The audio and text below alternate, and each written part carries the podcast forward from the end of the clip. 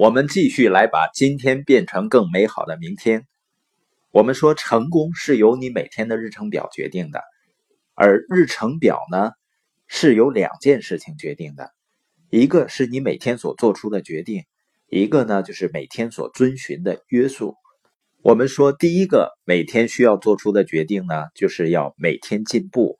关于每天进步的第一点呢，就是不要害怕承认自己错了。第二点呢，就是除非你对每天所做的事儿做出改变，否则你永远改变不了你的生活。关于进步的第三点啊，就是你没有办法量度的东西，你就没有办法管理。你要做的就是找到一个领域，然后成长，这对你的成功是非常重要的。然后呢，你要量度它。比如说呢，二零一八年很快就要到了，每年的。开始的时候，人们都会下一些新年的决心。有些人说呢，我今年要比去年看更多的书。好，这是很好的愿望，但事情不是这样做。如果你真的想改变的话，请不要说我明年要比今年看更多的书，或者做更多的锻炼。你要说的是，从今天开始，我每一天都要看一本书的十页。看到了吗？我让你的想法得到了量度，每一天你都通过今天我是看了五页还是十页来量度你的想法，或者呢，你可以用我一个月看了两本书还是只看了一本书呢？换句话说呢，你要把你的想法和目标通通拿去量度，包括锻炼身体也是这样。你不要说我明年开始。或者说呢，我要更多的去锻炼身体，而要说呢，从今天开始，我每天要走半个小时以上，或者其他的运动项目，要数字化、可衡量的。还有的人呢，经常说我要建立人脉，我要呢学习沟通技巧，我要提高表达能力，然后呢就没有然后了。你只需要从今天开始订立目标。比如我每天在社群里引流多少人，然后每天呢在社群里去分享几句话，和一些朋友去交流，你会发现呢，日积月累，你的人脉资源、你的交流能力会得到大幅度的提升。所以呢，这是成长的第三点，把你的想法和目标呢拿去去数字化、可衡量，然后去行动。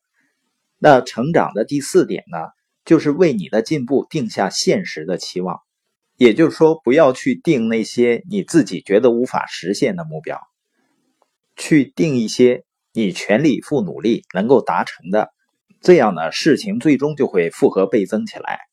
关于成长的第五点呢，就是持续的改变是持续进步的基础，这两者呢，它是相辅相成的。成功最大的矛盾是什么呢？就是你走到成功的因素，通常不是你保持成功的因素。持续的改变是持续进步的基础。关于成长的第六点呢，激励让你起步，习惯让你不断的向前走。第七点，对进步的另外一个洞察呢，我们高估了自己在一个月内能做的事情，我们低估自己在一年内能做到的事情。我们可能会高估自己在一年内能做到的事儿，但是我们会低估自己在十年内能做到的事情，因为人们往往追求更快、更大，但呢会低估了复合增长的力量。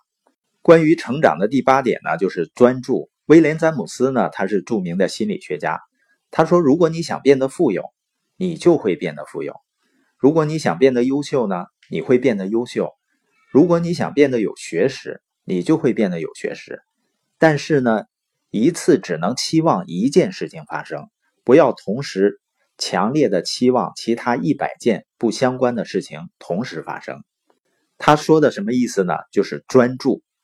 你首先要找到一个正确的导师，因为导师的意义在于帮你找准方向、找准策略，然后呢，就专心一意的做到成功为止。因为人的时间是有限的，要想做到面面俱到和全才是不可能的。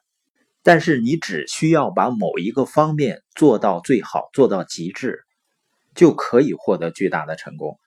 就像泰森一样，他虽然是拳王呢，但后来说呢，他实际上比如说在身体的灵活性上，在翻跟头上、劈叉上，他很多的基本功都不行，但是他只把一两招练到极致，他就能成为拳王。